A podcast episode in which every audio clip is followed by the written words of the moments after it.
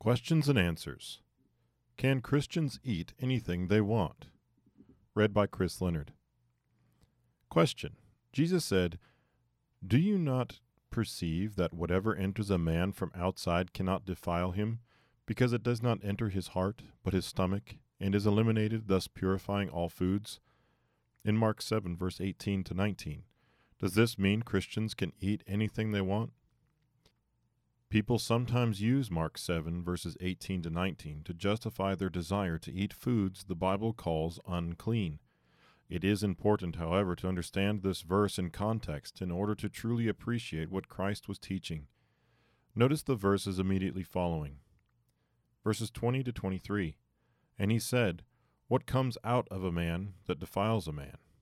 For from within, out of the heart of men, proceed evil thoughts, adulteries, fornications, murders, thefts, covetousness, wickedness, deceit, lewdness, an evil eye, blasphemy, pride foolishness.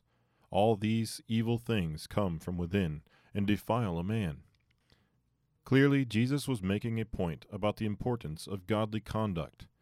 But was he also making a point about diet? Notice the parallel account of this instruction in Matthew 15. Here, Christ explained in the context of ritual hand washing, not dietary requirements, that every plant which my heavenly Father has not planted will be uprooted. Matthew 15, verse 13. This was a lesson about godly conduct, not about what should be on our lunch menu. If this were a literal instruction about diet, we should ask ourselves can Christians today expect to eat arsenic and other poisons, yet not be affected? Of course not. The passage says that all foods pass through a man. However, it does not say unclean items are considered food. Christ was not telling us to eat arsenic, nor to eat the animals Scripture plainly labels as unclean in Leviticus 11. The Apostle Peter confirmed this understanding in Acts 10. God gave Peter a vision of a sheet coming down from heaven, on which were some animals he considered unclean. In the vision, a voice told Peter to kill and eat the animals, but Peter refused, and God again spoke to him, saying, What God has cleansed, you must not call common. Acts 10, verse 15. Did Peter understand this as a revocation of the law of clean and unclean animals? No. Peter himself explained the lesson of this vision, saying, God has shown me that I should not call any man common or unclean. Verse 28. God had given Peter the vision to show that he should preach to and keep company with Jews and Gentiles alike. There is no account of Peter eating unclean foods, either before or after this vision.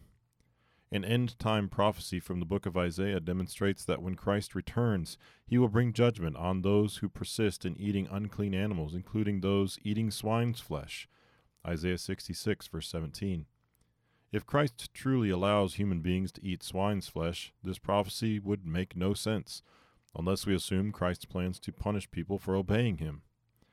The biblical laws of clean and unclean meats are not merely a way God sets his people apart, they are laws that protect the physical health of those who obey them. As Eerdmans' Handbook of the Bible reminds us, quote, these lists of clean and unclean creatures have a significance often ignored. Far from being based on fad or fancy, these lists emphasize a fact not discovered until late in the last century that animals carry diseases dangerous to man. End quote. Page 176. Those who obey God's law today can experience the blessings He intended for His creation. To learn more about the biblical laws of clean and unclean meats and how they can help you both physically and spiritually, please write to the regional office nearest you and request your free copy of our article, Do You Really Want to Eat That? Following God's dietary guidelines may change your health and your life.